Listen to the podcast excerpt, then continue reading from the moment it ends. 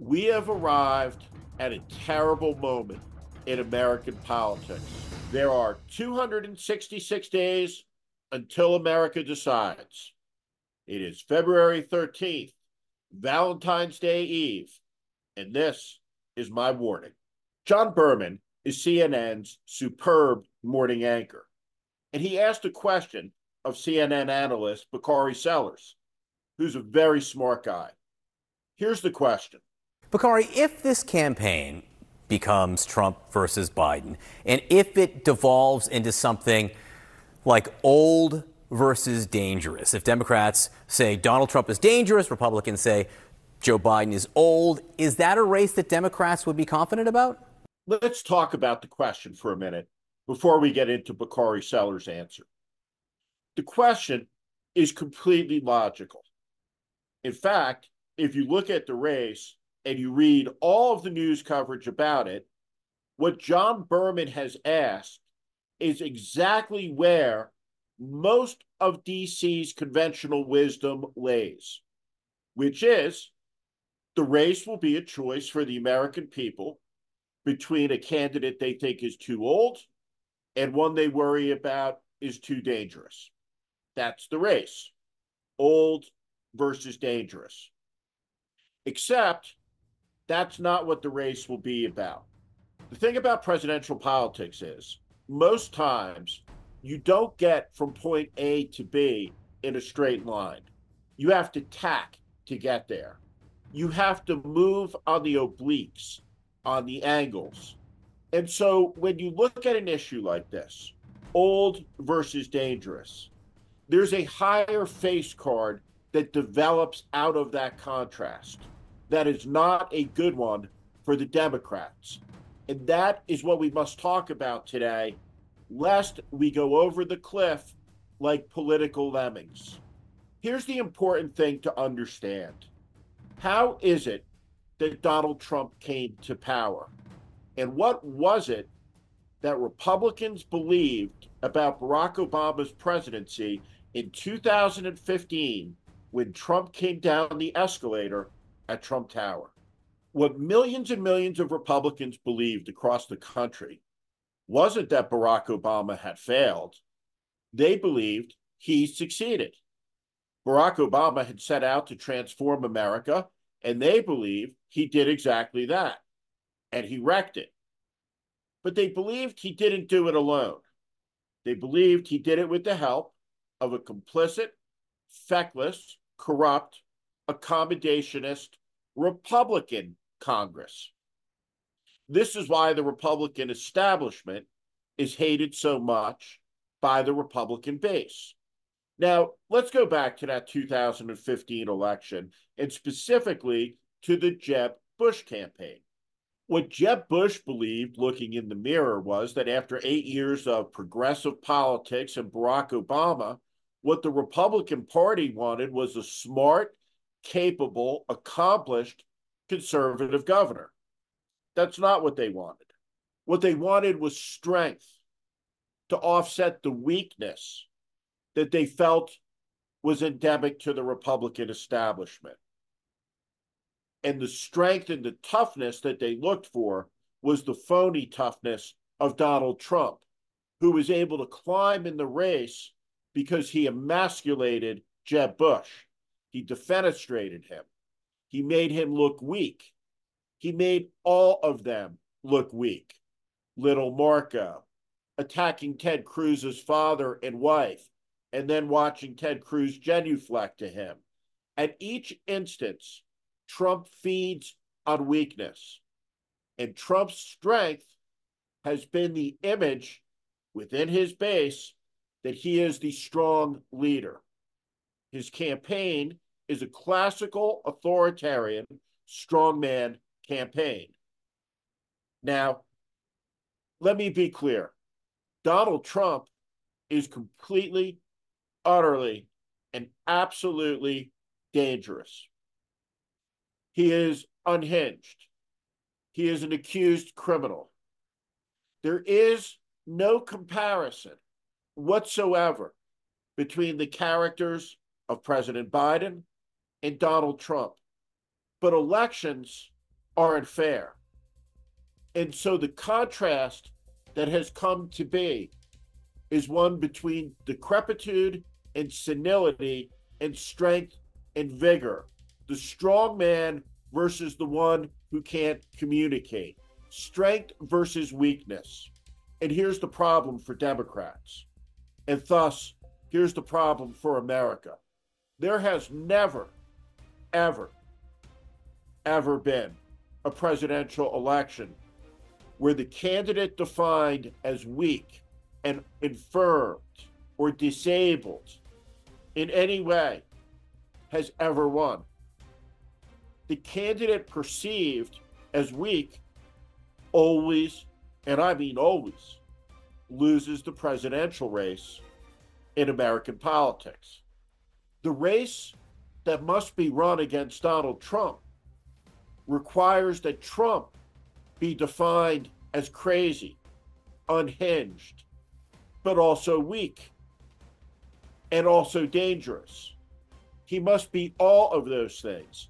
He must be attacked from a position of strength. And this is what is so worrying about this moment in time. A year ago, as Jonathan Martin of Politico reports, Democrats talked all the time about how worried they were about Biden. And what emerged from that is the dumbest, and I mean fucking dumbest, piece of conventional wisdom maybe ever. And it was the idea that if in Washington the obvious was talked about truthfully, directly, and with candor, it would somehow help Donald Trump. As if the American people hadn't made the judgment on their own. 86% of the country doesn't want the rematch between President Biden and Donald Trump. Yet the political establishment, which includes the media, is foisting it on them, jamming it down their throats. And so, what the media gets wrong about this is what Bakari Sellers gets wrong about it. There's nobody in the country who thinks Joe Biden, because of his age, is the wisest man in a nation of 340 million people. This is delusional. Joe Biden is not the most accomplished grandpa, quote unquote, in American history. He's not. And that's not what the campaign should be built on. Bakari Sellers is a smart guy. But this isn't real. And where this leads is to disaster. Let's watch his answer. Bakari, if this campaign becomes Trump versus Biden, and if it devolves into something like old versus dangerous, if Democrats say Donald Trump is dangerous, Republicans say Joe Biden is old. Is that a race that Democrats would be confident about? Man, that was the weakest if I've ever heard you use, uh, John. There's no there's no need for the words if. This is this is Joe Biden versus Donald Trump, point blank. Period. So yes, I think Democrats. I mean, we we are proverbial bedwetters, right? So anytime somebody says something harsh about about the president, or he mistakes uh, the president of, of uh, Egypt for uh, representing Mexico. We just we just wring our hands. I mean, we go clutch our pearls. We just go absolutely nuts. Look, our candidate is the president of the United States. He's old. He's 80. But this 80-year-old man has accomplished more than any other grandfather in the history of the United States of America. Like he's actually performed the task well. He's gotten bipartisan legislation through, and the alternative is someone who's dangerous. I mean, let's embrace what it is. I don't know why the White House is afraid of it. Embrace it. He's old, but look, he's better than the alternative. And that alternative is somebody dangerous who has 91 felony counts, who, oh, by the way, who wants to talk about other people's families, but he has five kids by three baby mamas. I mean, let's actually have this discussion on the merits. And I believe we would win that election. I'm going to be clear and tell you how Joe Biden wins. The fight must be brought to Donald Trump. The last thought the American people have walking into the voting booth must be of Donald Trump. Yet, Trump has reinvigorated his extremist movement. It's better organized, better funded, and better led than it has ever been. It has never posed more danger than it poses today. Donald Trump is ahead in the polls. Donald Trump is raising money hand over fist. And Donald Trump is certain to be the Republican nominee. President Biden didn't appear on the Super Bowl.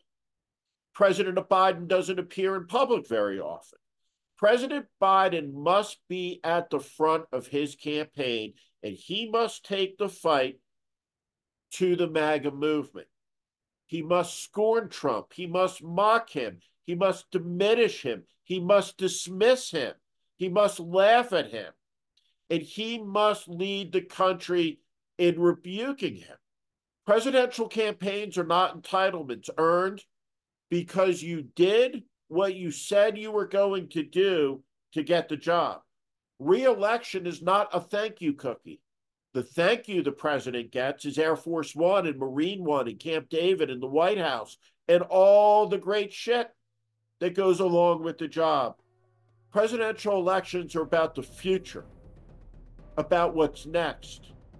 And Donald Trump is attacking the pillars of global society and of America's way of life. He's assaulting the foundation. When the UN was formed, it was from the ashes of a war that killed almost 100 million people. Our grandparents or great grandparents had the wisdom, the judgment, the rectitude to build out of their imaginations enduring institutions, though not perfect because they're run by people, have kept the peace and prevented World War III. And this is what Donald Trump is assaulting. This is what Donald Trump is trying to dismantle. And the result of it will be hundreds and hundreds of thousands of dead young Americans. The wars in Iraq and Afghanistan were terrible in their endurance and their cost, in blood and treasure. But the casualties in those wars were not in the hundreds of thousands or in the millions, because that's what the casualty numbers will be in a global war. And anybody who tells you that America won't be part of a global war in the third decade of the 21st century, that Donald Trump could keep us out as Vladimir Putin, at his invitation, rampaged across Europe is crazy. And they're lying to you. We have arrived at a terrible moment in American politics we have arrived at a desperate and dangerous hour. And it's the job of the Biden campaign to tell the American people how it's going to end, how we're going to get out of it, how we're going to move on. And thus far, the campaign is not measuring up because Donald Trump is on track to be the 47th president of the United States. And that, my friends, is a national catastrophe. The only thing about it is we have a lot of time to still do something about it. So we should. Thank you for listening to my political commentary. If you like what you heard today, please also consider subscribing to The Warning, daily newsletter on Substack. Our democracy hangs in the balance the 2024 presidential election is the most consequential in America's history. It's not hyperbole, it's a fact. That is why the mission of The Warning with Steve Schmidt is to help readers orient to the currents that are shaping our times and the unseen forces driving politics that are very rarely discussed on cable news. Please sign up at Steve Schmidt, S T E V E S-C-H-M-I-D-T dot substack dot com. Again, steveschmidt.substack.com or at the link in the show notes section below. Thank you to each and every one of you for listening and watching.